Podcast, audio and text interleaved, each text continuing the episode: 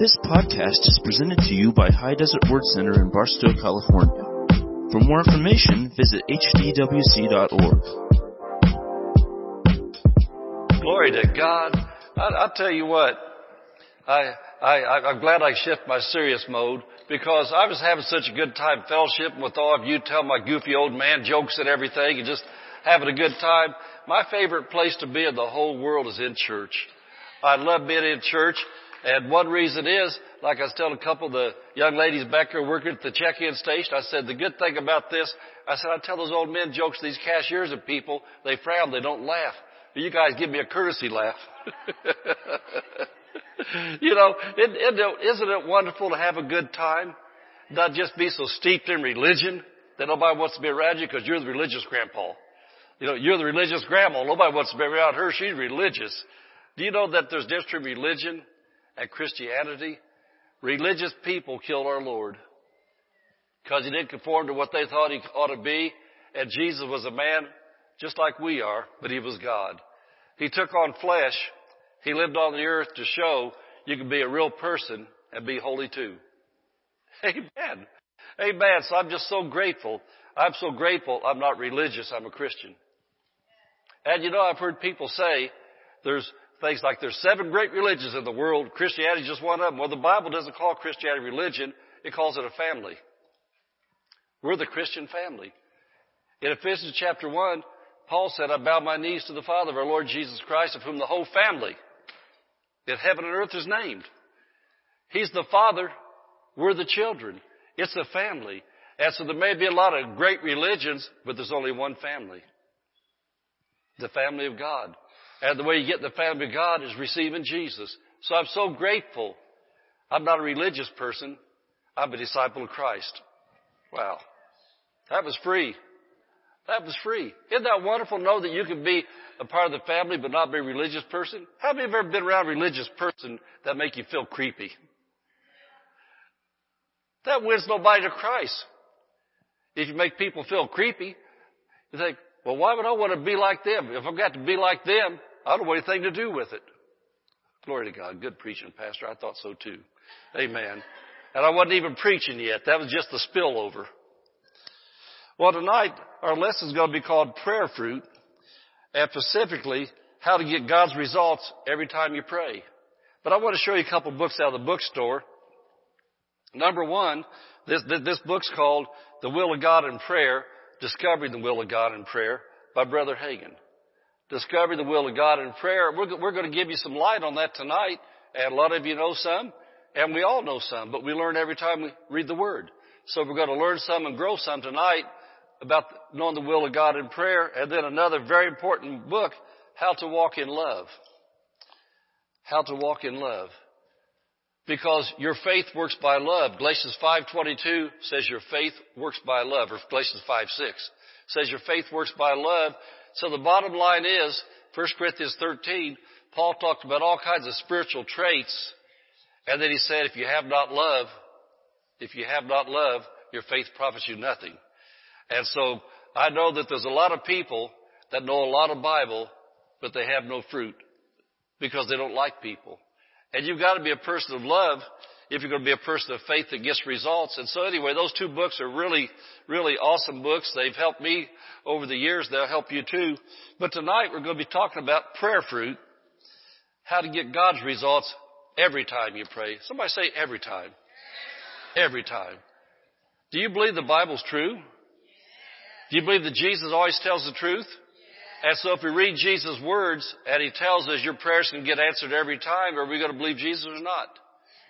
And you know, I like what Pastor Dave says, and I say it too. If, if somebody's going to tell me something that by their experiences in life that the Bible doesn't work, well, I'm going to say, you know what? Somebody's not telling the truth. It's either you or Jesus. And I truly believe, I believe, I, I, I, I believe Jesus.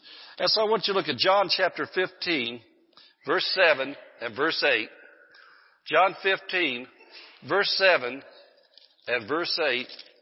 I love the Gospel of John. Do you love John? I'll tell you what, the Gospel of John, I love Matthew, Mark, and Luke and the whole thing, but the Gospel of John seems to be really, really grabs a hold of me more than any of the other Gospels. And then First John, written by the same John, except he's a lot older. In First John, it's it's got some really heart-touching verses in First John 2. So John just really had a way of saying things that I really like.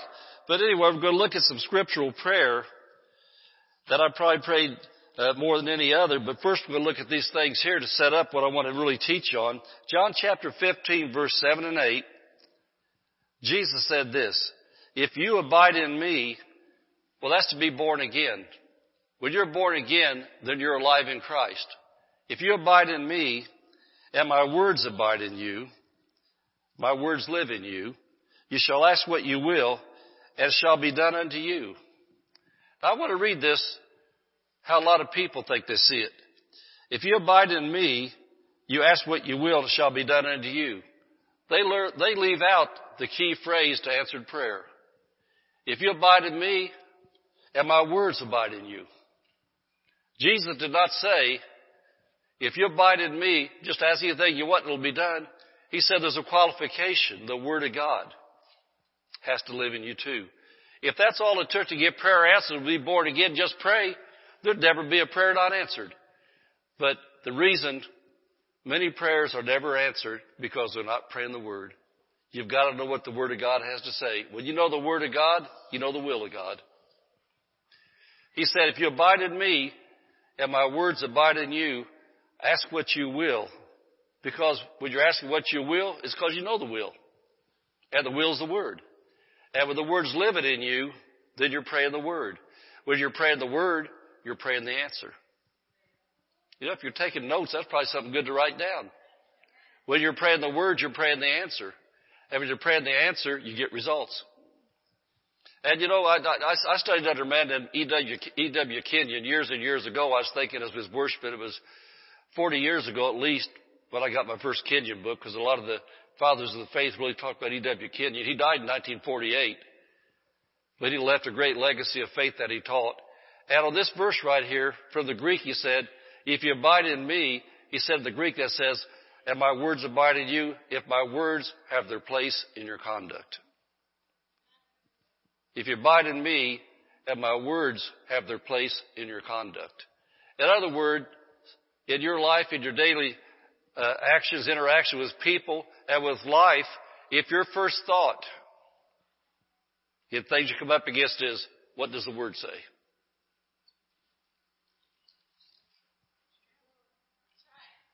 You come up against a financial thing, a people problem, a job problem, a healing issue, whatever it is, if your first, if your first thought is not what am I going to do, if your first thought is, Lord, what's the word say? And then you say, what's the word say? Then you know the verse, you say, well then that's the answer. That's what I'll do, that's what I believe.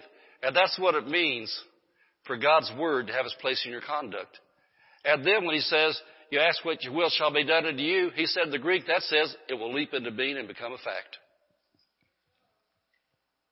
If my words have their place in your conduct, ask what you will, it'll leap into being and become a fact. Whatever it is in life you need, when you're praying the word, you're praying the answer. And when you're praying the answer, it has to come to pass. Why is that? Jesus said it. I want you to look at that verse. That, that's just really serious. He said, if you abide in me and my words abide in you, ask what you will, it shall be done unto you. Would you say that your prayer's answered? Is it God's will for people to be saved? Amen. You can pray in faith for your love one's salvation. Is it God's will for needs to be met? You can pray in faith for needs to be met. Is it God's will for people to be delivered from addictions? You can pray in faith for that then. Is it God's will for people to be healed? You can pray in faith for that. Jesus said the qualification is you've got to get a hold of the Word and most importantly, now get this, the Word's got to get a hold of you. The Word's got to get a hold of your thinking. You know what? When the Word gets hold of your thinking, you'll never worry again. When fear tries to hit you, when the devil tries to come and attack you with, well, what if, what if, what if, then you, you're about to say, devil, the word says. And that's the way it is. And then you just go to sleep like a believer. Amen. Amen. And so, when you pray the word, you pray the answer. Jesus never prayed the problem. He always prayed the answer. You acknowledge what's going on and then you pray what the word says, what the answer is.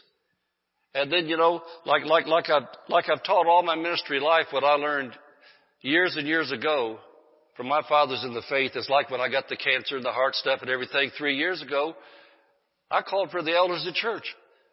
Because James 5.14 said, is any sick among you? Well, I'm among you and I was sick. He said that the elders of the church would anoint with oil and then said they'd pray the prayer of faith. And says that the prayer of faith will heal the sick. And so I had the elders pray for me one time. And I thanked them for obeying the Bible and praying for me. I said, now don't pray for me again. If you think about me, just thank the Lord that your prayer is working.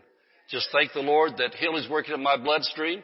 Healing's working in my body because you prayed the prayer of faith and the Bible's true. It said the prayer of faith would heal the sick. And then when other preachers found out that I'd been through that blood cancer stuff go off me, they said, hey, can we call you up here and pray for you? I said, no, you can't. I said, you just praise the Lord for my healing.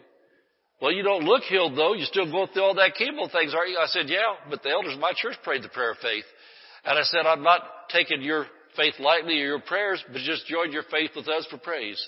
Just praise God that the prayer of faith was prayed, that the healing process started. Why is that? Because God's word was alive in me from James 5:14 that I did what God said to do. I was a doer of the word. I called for the elders. And God's the one that said the elders pray the prayer of faith and healing comes. You see what I'm saying? And so, see, a lot of people don't understand things. They, they, they, they listen to parts, parts of messages and they kind of get twisted in their mind. I didn't say, don't pray again. Just don't pray the same way. The next time you pray, turn it into the prayer of praise and say, I want to thank you, Lord. I've been prayed for and your power's working. That's not ignoring, or that's not denying. That's saying, Lord, I'm in agreement. The prayer of faith was prayed for me. If it's you or your child, the prayer of faith was prayed because when you look at somebody and it's obvious there's something bad going on in their body, they've been prayed for, it's not wrong to pray again. You just don't pray the same. You just say, Lord, I want to thank you. I see what they look like, but I know on the inside is changing because the prayer of faith's been prayed. I know my child's getting better minute by minute. I know my grandma's getting better. Lord, I know that things are changing. So see, you're still praying, except you're praying different. It's called the, the prayer of praise. So your praise and thanksgiving. Do you, do you know in Philippians chapter 4, he said, don't worry about anything, but everything by prayer and supplication with, with what? Thanksgiving. With thanksgiving. Let your request be made known unto God. And then he says in verse 8, and the peace of God that passes all understanding will guard your hearts and minds through Christ Jesus. Why is the peace of God there? Because you didn't worry, but you let God know. You said, in everything by prayer and supplication with thanksgiving. And so you stand in thanksgiving mode then, and the answer has to show up. Because Jesus said, if my words live in you, and you pray my words, you're asking what you will, said it'll be done unto you. And so listen, you know, as equipping people to be good prayers, you have to adjust how you pray. You have to learn how to pray. When you prayed the word, you prayed the answer. And the thing is, if you keep on praying the same thing every day, asking him to do what you asked him yesterday, you're undoing yesterday's prayer because you said, yes, your prayer don't count. There wasn't any faith there, so I'm going to ask you again. You don't keep asking for the same thing. When you prayed the prayer of faith, according to the Word of God, He says it's working. And so then you shift into thanksgiving and praise and every day say, Lord, I want to thank you in the name of Jesus. You're working in my daughter's life. I want to thank you in the name of Jesus. You're working concerning this job thing, Lord. I want to thank you in the name of Jesus. The money's showing up, Lord. I want to thank you that it's happening instead of getting into whine mode and cry mode and begging him every day to do something he already said he'd do. He said if you pray the word, you pray the answer. So if you got the answer, why are you going to cry? Amen. Amen. And so any, anyway, he says then that herein is my Father glorified. How's it glorified? When you're praying the word. He says that you bear much fruit. What kind of fruit? Prayer fruit. He said, then you're my disciples. He said a disciple is serious about the word. A disciple prays the word. And a disciple gets results. That's what fruit is. Fruit means results. And so you get results. He said, my Father's glorified. And he said, then you're my disciples. How many like to be a disciple and not just, not just a Christian? I want to be a Christian disciple, not just a Christian. I want to be a disciple that bears prayer fruit. And so anyway, Jesus said, pray the word. And what are you praying then? Open book test. You're praying the answer. Amen. Now look at 1 John chapter 5. 1 John chapter 5, and we're going to look at verse 14 and verse 15. And I've studied prayer all my Christian life. I've had Bible school prayer classes. I've had lots of good prayer meetings, prayer groups and things in church. But you know what? I'm still studying prayer. I'm still practicing prayer. How, how many here on your jobs, you ever, you ever have to go back for more retraining? I know you in the school system, you have to take classes, you have to keep on doing stuff. And a lot of stuff you're doing, I know it's the same stuff you heard before. They're keeping you sharp. And you know it's just like a knife. If you use a knife a lot, it gets dull. If it gets dull, it's hard to cut. If it's hard to cut, you might get hurt with a dull knife more than a sharp knife because a sharp knife does its job. Christians can get dull if they don't stay sharp in the Word. Have you ever noticed in your life that you've had times or seasons where you've backed off of spiritual things in the Word that you get dull in your prayer life? That your prayer life starts shifting from faith to complaining and whining and wondering? That when you're really sharp in the Word, when you're coming to church all the time, you're on the anointing, you're hearing the Word, you're meditating on the Word of God, and you're staying sharp, listening to good faith sermons. When you pray, man, you pray with confidence, man. You puff your spiritual chest out. You say, glory to God, we can do this. Cause you're sharp. Amen. That's the way I want to be. That's a disciple that has confidence in their praying. And so 1 John chapter 5, verse 14 and 15 says that this is the confidence. Glory to God. This is the confidence that we have in Him, in God, that if we ask anything according to His will, He heareth us. I want to say it again. The Word of God is the will of God. God doesn't will one thing and write another thing. And you know what I think about this? Do we know that the written word of God was written by men, inspired by God to write what God was saying to them? And so, you know, I like to call the epistles Jesus' love letters to me. This is love letters. And you know what I think about that? I always think about this, that when I get a card or a letter in the mail, which we don't get too many of anymore because everything's on this blessed internet, but Mrs. Pastor really has it in her to send cards and stuff all the time because she, you know, people likes to open real letters and read things. Whenever I get a letter or a birthday card or something from somebody that I love, I see their face when I read that card. I can hear their voice when I read that card because I know this is them telling me their heart about me, what they think about me and how they love me. Well, I think about, you know, the soldiers back, you know, especially Vietnam and World War II back a long time ago before the internet. People could not wait to get a letter from the soldier out there. Or the soldier couldn't wait to get a letter from mom. Or from his wife. Or from his sister. Or somebody that he loved. And when they got that letter, they knew what the will of the person was that talked to them because they didn't write one thing, but they really meant another. They told them what they meant. And they get those letters, hold them by their heart. And, you know, I've, I've seen these old stories and things of people save those letters for years and years and carry those letters and read them and read them and just hold them and read them because that expressed the heart of the person writing it.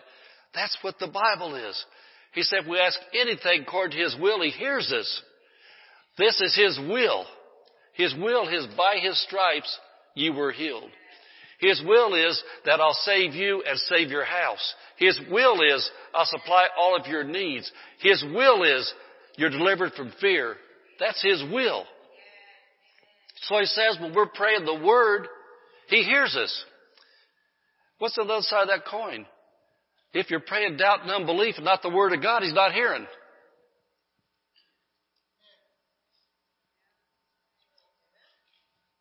You know something else he doesn't hear? He doesn't hear whining and murmuring and complaining. You know, I, I think about life. Every one of us get hit with crisis.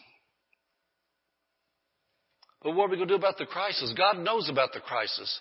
He wants to have a response from the Word with faith. And yes, He has mercy.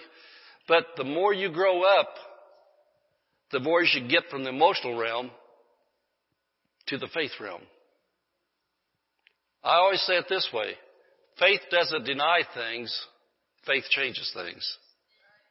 You know, I know that when my son David got leukemia, because I know more about my family than I do yours, so I can talk about mine more because I know my family. When he was three and a half years old and he got crippled, got leukemia, I was already a word man teaching healing school. Got to the hospital, went through the test, stuff like that, the doctor walked out and I had my brother with me and had one of my best friends with me. He was standing there and the doctor walked out and he said, Mr. Samples, he said, all the tests that we've done, he said, I got to tell you this, your son's got leukemia. When he did that, when he said that, the outside man got hit. And our emotions to me is like a fuse in a car. Those emotions help you not blow a circuit. You release them. And so when that man said that to me, my emotions got hit. My spirit man was strong. And when he said that, tears started coming out and I cried. For I don't know, I know it was less than five minutes. And then I looked at my brother, looked at my friend, and I went like this. Okay, now the crying's over. Now the fight starts. And so from that moment on, that moment on, I was in faith. I was in faith for the Word of God to kill leukemia. Two weeks later, you know the testimony. Two weeks later, the doctor said there's no leukemia in this boy's body. Two weeks later, he was dancing up and down the hallways of Riley Children's Hospital. And I was teaching healing school at the time with a cancer doctor. I went to a big church. And there's a doctor, there's a cancer doctor in that hospital's chain, another hospital that's all connected together. And when this stuff was going on, they went to a weekend conference for doctors, doing whatever doctors do weekend conferences. And he told me, he was my personal friend, we taught classes together on healing. He said, Bertie, he said the whole topic a week of this conversation, that whole conference this weekend about that samples kid. Said all these doctors are totally confounded. They do not understand where that leukemia went. You know why? I shifted from emotions to word. And I had the elders of the church. I wasn't a pastor. I was a church member. I called for the elders of the church one time. They prayed for him. I laid hands for him. I was agreement with the prayer of faith, and two weeks later, it leaped into being and become a fact.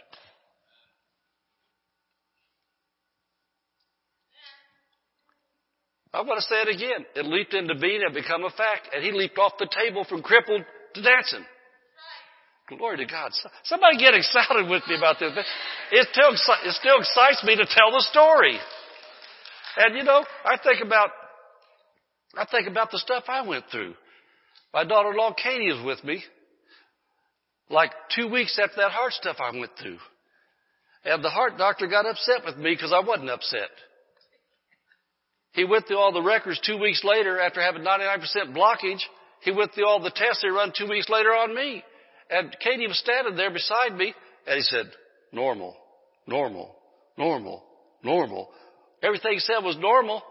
And then the guy's trying to talk to me and he said, you don't know how serious this was. I said, yeah. He said, no, you don't. I do this every day. You should be dead. I thought, I don't know what to say. I said, okay. but see, when you're full of the Word of God, you can't be full of fear at the same time. I did not deny. But that doctor told me I had 70% cancer in my blood. I did not deny when it did emergency surgery because I said I only had 1% of my right coronary artery that was flowing blood. 99% was blocked. I didn't deny those things. But I'm not bragging on me. I'm bragging on Jesus and His Word. I spoke His Word only I stuck with His Word and my blood and my heart leaped into being become a fact. So that after that, what's God do? He has me buy a 10 acre farm. After heart attack. After blood cancer. So what do I do?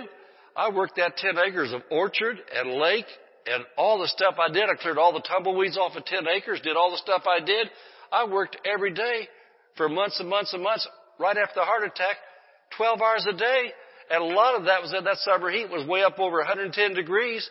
And so this, my farm had little hose spigots everywhere. I had hoses everywhere hooked up. I'd work 15 minutes to soak myself in water and keep on working. I had a job to do. I'm healthy. The Word of God works when you work the Word. I'm telling you, the Word of God absolutely, Jesus said, you'll bear much fruit. Then you're my disciples indeed. And so, you know, I like what John Osteen used to say. He said, you don't have a great testimony unless you've been through a great test.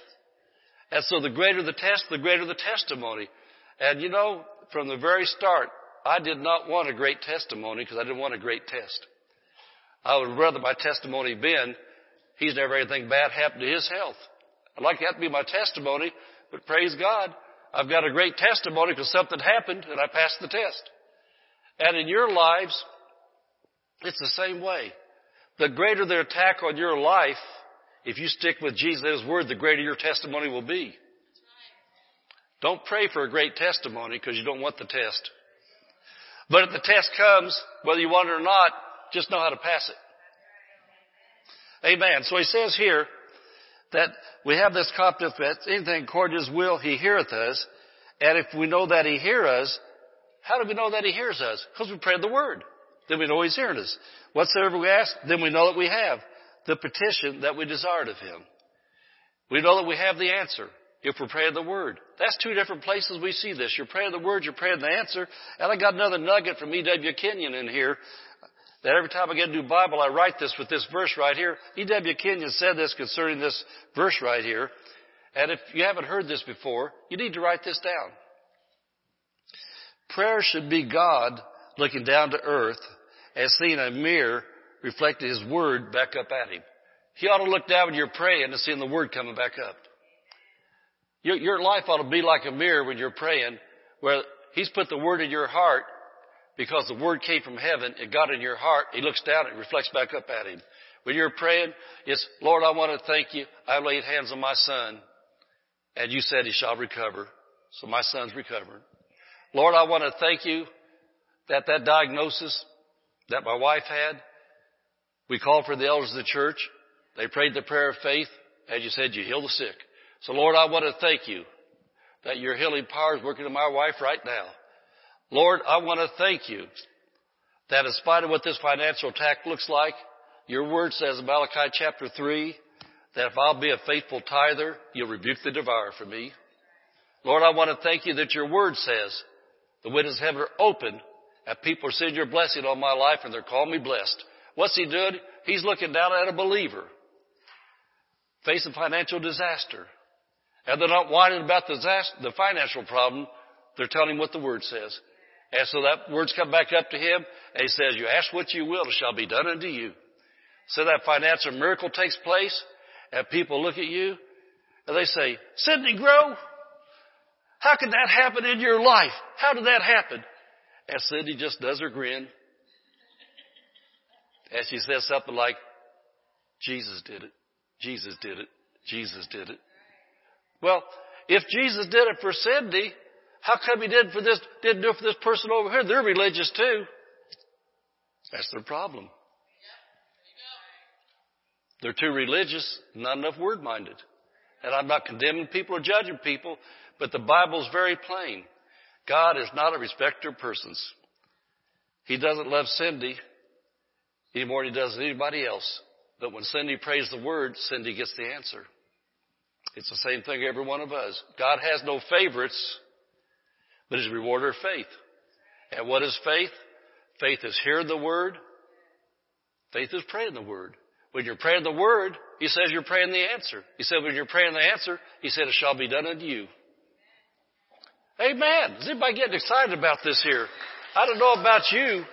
I don't know about you, but I like answered prayer. I like my prayers answered, especially when it comes to my family going through problems especially when it comes to financial things. I like the money to show up. I like the harassment to stop. I like the healing to come. I'd like to see good things happen. And so I've got the guarantee from Jesus that this is how things happen. And so, and so based upon what Jesus said, now I want to look, I want to shift gears now because I want to set this next thing up. I want to go to Colossians chapter 1. Because a lot of people have questions about their life right now. And so I want to look at Colossians chapter 1 at a Holy Spirit inspired prayer written by the apostle Paul that's opened my spiritual eyes time and time again to know what to do. One thing I don't think I've said in over 40 years is I don't know what to do. I don't think I've ever said that. Because I know where to get the answer to know what to do. I know when I'm facing decisions in life, when I'm facing problems, I know where to find out what to do. And so I keep my mouth shut. I open my Bible. I pray this prayer I'm going to be looking at here. And then my confession is, I know exactly what to do by the time I have to do it. Because I believe the Bible. And I believe the words of the Bible. So Colossians chapter 1, I want to look at verse 3 and verse 4. The Holy Spirit, through Paul, wrote these words. I don't know if you ever looked at the Bible like that. That's how I look at it. Paul wrote this, but the Holy Spirit wrote it through him. And the Holy Spirit is part of the Godhead. Father, Son, and Holy Spirit. And so God, through the Holy Spirit, wrote these words. We give thanks to God and the, and the Father of our Lord Jesus Christ, prayed always for you since we, now look at this. Here's two keys to your answered prayer. Since we heard of your faith, I circled the faith, in Christ Jesus, and of the love, I circled the love, which you have to all saints. Remember those books I showed you about how to walk in love? Well, see, he's getting ready, he's getting ready to set you up in how to pray a good prayer over your life. And he says, I heard of your faith and I heard of your love. And remember, faith always works by love. Always works by love. And so, if my prayers weren't bearing fruit, two things I look at. Number one, I check my word level because said I heard of your faith. And they have faith because they're serious about the word. I heard of your faith and then also of your love for the saints. I check my word level and then I check how am I treating people. And I'll tell you what, I don't look at Facebook very much. But Jesus isn't in politics. And just because your Christian faith is in one pot type of politician, somebody else in another, doesn't mean you have the right to hate them on Facebook. Amen. Tell you what, the only thing that counts you get to heaven is not what party you was in, because you're not going to get there if you had more faith in politics than you did in Jesus. You get to heaven because you were born again. And you love Democrats, you love Republicans, you love atheists, you love Buddhists, you love Muslims, you love everybody but you got the love of Christ in you. And if you love people like Christ loves people, you don't hate them. You have compassion on them. And you want them to see the truth of who Jesus is. Amen? And so I don't see how a Christian could get much answers to prayer for anything if they hate people on Facebook. Moving right along, Pastor. That's just, that's just free. But the fact of the matter is, didn't he say, I've heard of your faith, I've heard of your love? How many, how many Christian churches today could he say, I've heard of your love? Your love hates nobody. Your love has compassion. Your love doesn't get even. Your love doesn't get mad at how somebody votes or doesn't vote. Your love loves. Amen? And so notice verse 5 and verse 6. He says, I've heard of your love, you have all saints, and for the hope which is laid up for you in heaven, whereof you have heard before in the Word. I circled that again, the Word. That's the key to our Christian life. He says, is laid up in the Word of the truth of the gospel, which has come unto you as is in all the word, world, and I circled, bringeth forth fruit. What bringeth forth fruit? The previous verse, the Word. The Word brings forth fruit. The fruit in your life comes from the Word that you live and the love that you have. He says, I've heard of you. He said, you have faith in Christ Jesus. You love people. And so this Word that's come into you is bringing forth fruit as does also in you since the day you heard of it and knew the grace of God and truth. And so we have to know that for our prayers to be fruitful, we have to be serious about our word, loving people, and then recognize that, like Jesus said, prayer fruit comes from the word abiding in you. And Paul said, the word in your life brings forth the fruit. The fruit we have is called the word we live. And so we're called a word church. I love being part of a Word church. I love all the denominations that preach Jesus. I love all Christians everywhere, but I've got a special love for pastors and churches that teach the Word of God. That's where the fruit comes from. You know, I think about these testimonies I heard the last few days from several lives of people in the church. Just randomly, all of a sudden, people are coming up and giving us testimonies about what this church has done for them. I know this church has done much for them because the Word that's taught here. The Word that's taught gets in their hearts, comes out of their mouths, they live the Word, and all of a sudden they get healings. They get blessings. Things happen because the Word, and that's what he says, the Word brings forth fruit. And so the Word brings forth fruit in your life when you know what to do with it. So what I want to look at, verse, these, these verses, verse 3 through 6, set up this prayer from verse 9 through 14. And I want to point out some things here. And the word, purpose of this being, we are living in uncertain times. We are living in changing times. And I was telling, I was telling Mrs. Pastor today, I had to order something today that I couldn't find in the store in Barstow off this app that probably everybody here uses. I don't even like to say the app because I just am very leery about these things anymore because I see something coming that I, I, I hope everybody sees it coming. If they could shut you off and block you on Facebook, if they could block you off on something else because they don't like it because you say something Christianese or something politics or something like that, they block you. What happens, I'll just say the word but on tape anyway, what happens the day you go to order something you really don't on Amazon and they block you because you've been talking about your politics or about Jesus or about Christian things, Bible things, they say, we're blocking them because we don't like how they believe. That kind of, now I'm not, I'm not preaching this as a fact. That kind of sounds to me like heading towards the mark of the beast. If you don't have the right number, you can't buy and sell.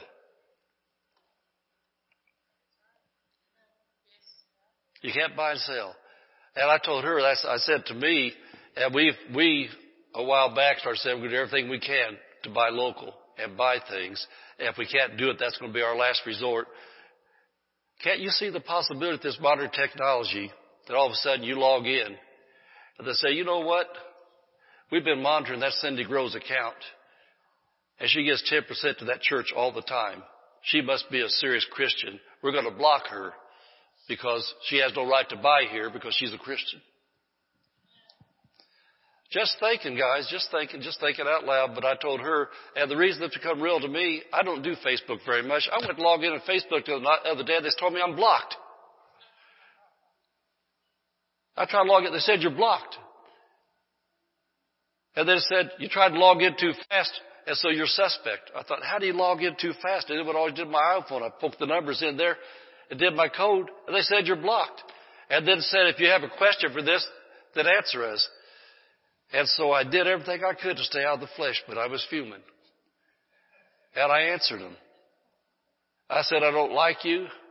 I don't like to think much about you, but I've got kids and grandkids living on the other side of the country. I said, the only reason I was using your stupid thing, because I like to see pictures of my grandkids over there. I like to hear what my kids have to say. I said, I want to tell you something. I said, I'm praying, number one, that you fail. I said, I'm praying the government to get smart and regulate you where you can't hurt people anymore spread your stupid stuff.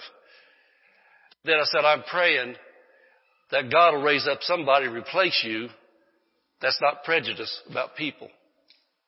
And I looked at it and read it again. And I thought if they don't like that, well, a super block me, let them do it because they need to hear this. And I, anyway, I just said that those people there. I thought, man, if they could block me that easy, and if you, if anybody ever sees me on Facebook, I don't do anything political at all. I don't even do much Christian stuff on there at all. I push like sometimes about some things you guys put because I like it. But I don't make comments about politics. I don't make politics about uh, people's sexual orientation. I do none of that stuff. All I do is get on there and look at my grandkids. The kids basically see some of your cute little pictures too, what you do on there, and they block me. And so I thought, man, if they block me that easy, and all my money is controlled by people in the media like that, and this social media and stuff like that, and all this technology, then how easy could they block me if I depended on them to buy my food through them? or buy goods I need through them. And so I'm just thinking about life that we as Christians need to watch what we do. We need to be serious about our faith in God because, you know, I, this is just all bunny trail that I'm glad we're not on tape because I'm not preaching the mark of the beast.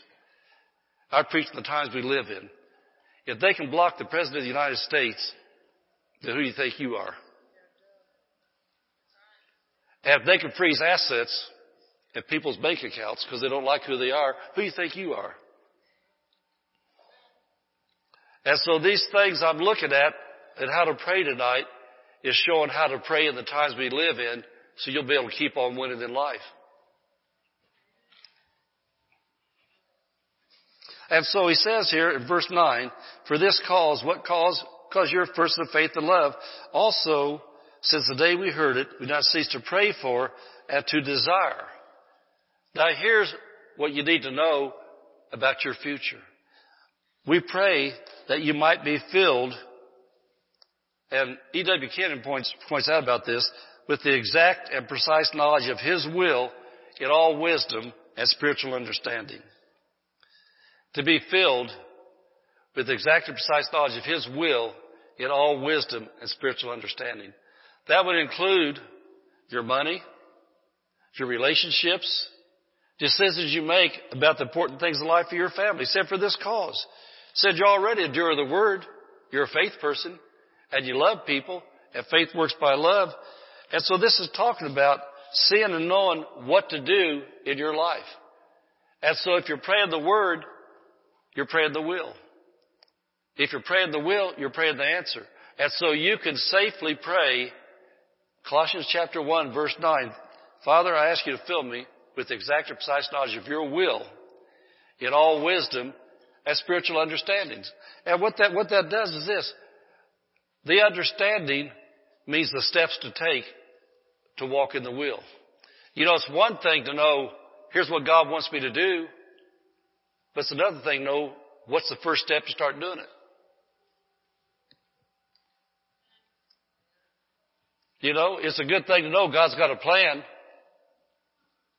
but it's just good to know what do I do so I can see the plan come to pass.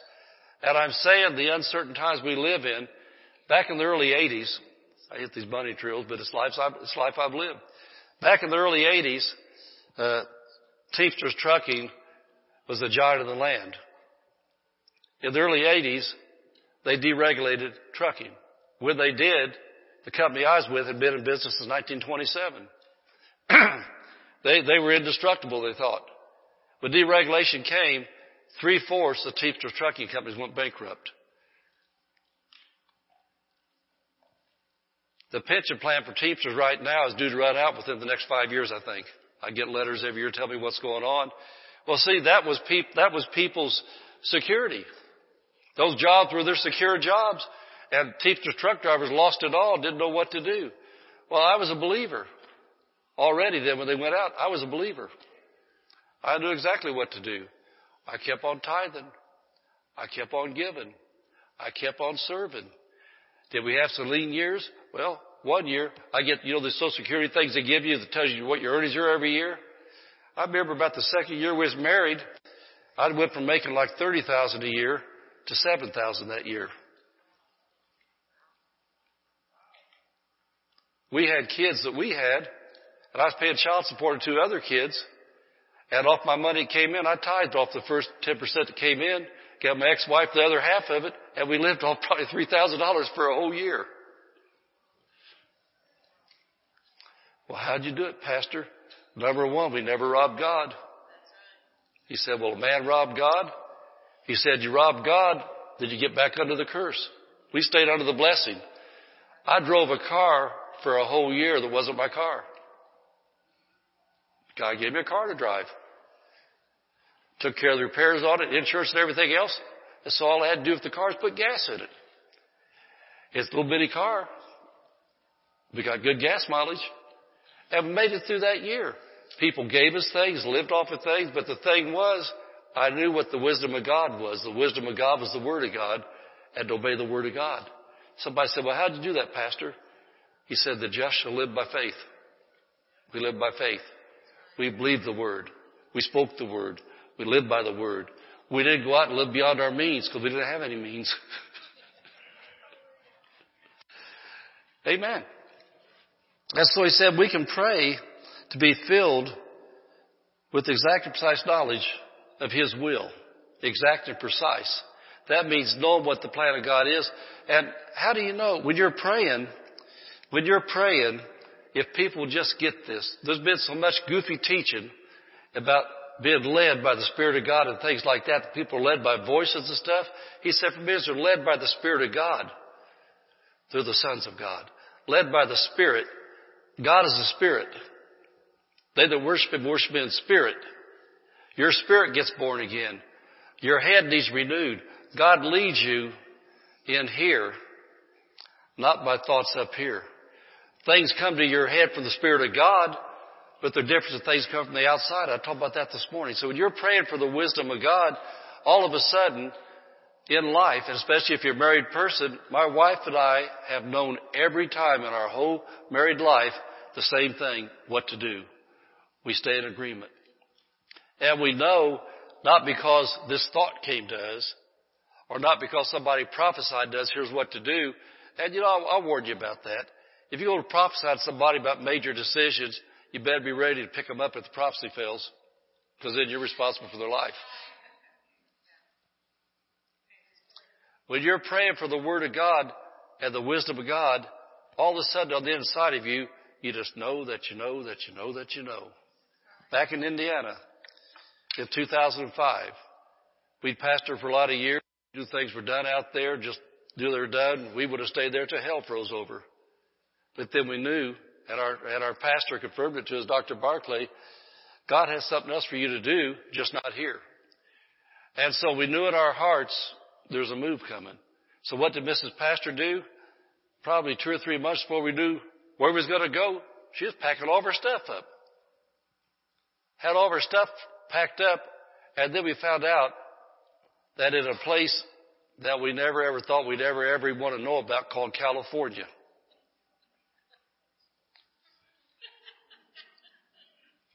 I, I never had anything against California, never had anything for California. I can talk this way now because I'm a Californian, so I'm not being judgmental or mean. But I'm telling you how the country looks at California, a lot of it. I thought two things about California. Number one, the land of sexual perverts. That's the first thing I thought. Number two, I thought California is going to make beachfront, prop, beachfront property for Arizona because California is so messed up, it's going to fall in the ocean when those earthquakes hit. I didn't talk about that, but everything I heard out in Indiana, that's 2,000 miles away, the Bible Belt, that's what I thought. And so California was not on my radar for anything. And then it was very popular on the news you couldn't turn on the news in Indiana at nighttime in 2005 without seeing a car chase in California. We turned the news on, they interrupt the program, they got a helicopter at 15 highway patrols driving 30 miles an hour down an interstate till they run out of gas. That's what I saw. That's what I saw. And so when God let us know California, the boxes were packed. Why was that? Because she knew in her heart the will of God what to do I knew it too. Same thing just happened again. I got that 10 acre place and I thought that was mine until Jesus comes back. I'm 70 years old and I can't say how old she is because she might get mad, so I don't tell how old she is. but I'm 70 years old and three years older than me. But anyway, I didn't say that. I mumbled it. And so we knew, we knew, we knew all the first part of this year the Lord wanted us to get ready for traveling ministry and get more involved in ministry again. And so she knew she had to sell her horse. Her horse was a big love to her because the horse tied his back to do anything.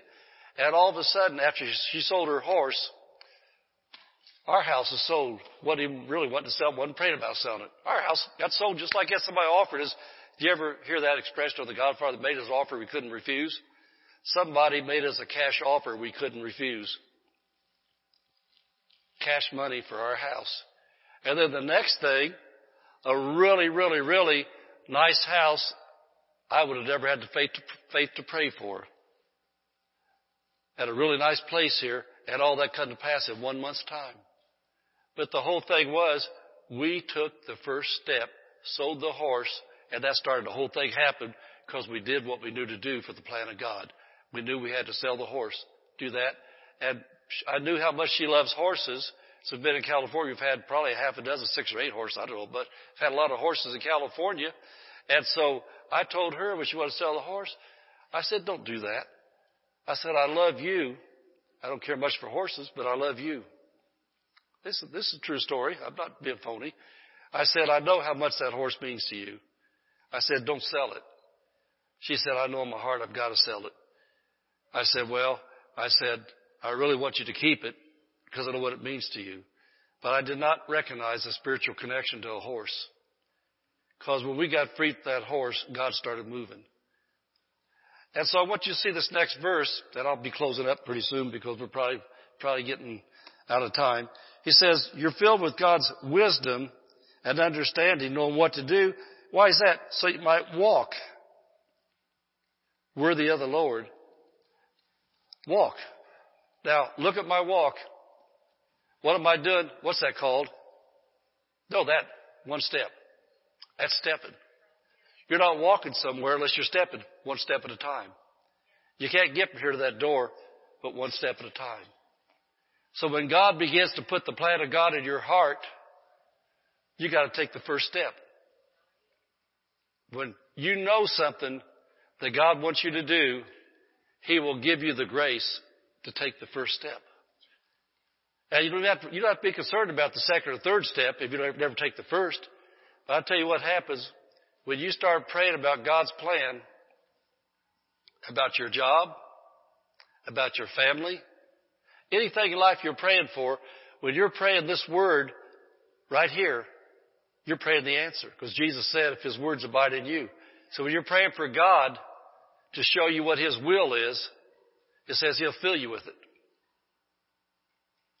It gets in your heart. And then all of a sudden, I want to say this again because I've talked to a lot of uh, husband and wife teams. This is for everybody.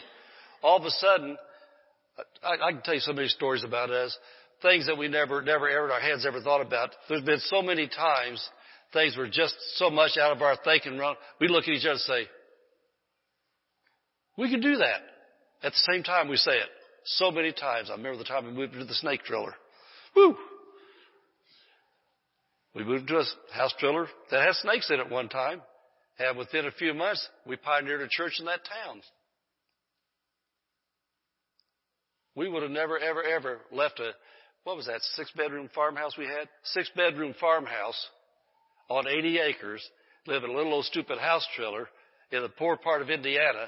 But we both looked at each other one day and said, you know what? We need to leave, leave this big farmhouse and move that little house trailer. Had this, you'd find dead snake stuff in the, in the trailer. But after just a few months, we started a church and had a great influence in that area, but we took the first step. The snake trailer wasn't forever. That was just a step to be a witness to people down there where that trailer was. If you're not willing to take the first step, you'll probably never see the plan come to pass. Somebody said, I don't want to live in a snake trailer. I didn't either. To be honest with you, it's better than the snake house. When he had us moved to another part of the state, lived in a house, had about two foot of water in the basement, full of snakes swimming. Had a fuse box down the middle of it, blue fuses. I had to walk through the water of the snakes to change the fuses. But ministry came out of it. You know, these stupid stories, man, I kept, that pastor was stupid. Well, I don't know what I was, but I just know that we tried to be obedient where we were to get to where we are. And this is what works anyway. It says you'll walk worthy of him when you're filled with his knowledge of his will. And so there's so much more I keep on talking about, but I know it's getting late. And so I just want to tell you for the times we live in, if you want to succeed in life, no matter what happens, I can't believe I said that stuff about the technology and stuff like that, man. I don't preach that kind of stuff. But I'm just telling you right now, be wise to the times we're living in. Don't get people have such a control over your life that they can just shut you off and block you from your money and stuff. Just watch what you're doing. Amen. and you just be wise, you be wise, you pray, and then God, God will from your heart give you things on the inside of you. And the best way that I say to know the Spirit of God, when He's leading you, is that you know that you know that you know that you know. Well, how do you know? I just know that I know that I know that I know. I have the Spirit of God in me. I have the Holy Spirit in me. And He said, when I pray for His wisdom, He'll give it to me. I've prayed, and I know this is the next thing to do. So when you begin to live like that, you're getting to the place where no matter what happens, like the children of Israel in the wilderness, that cloud covers you in the daytime, you got the fire at nighttime, you need water, comes out of the rock.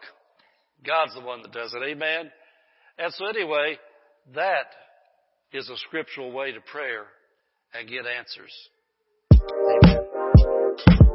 Thank you for listening to this podcast. For more information, visit hdwc.org.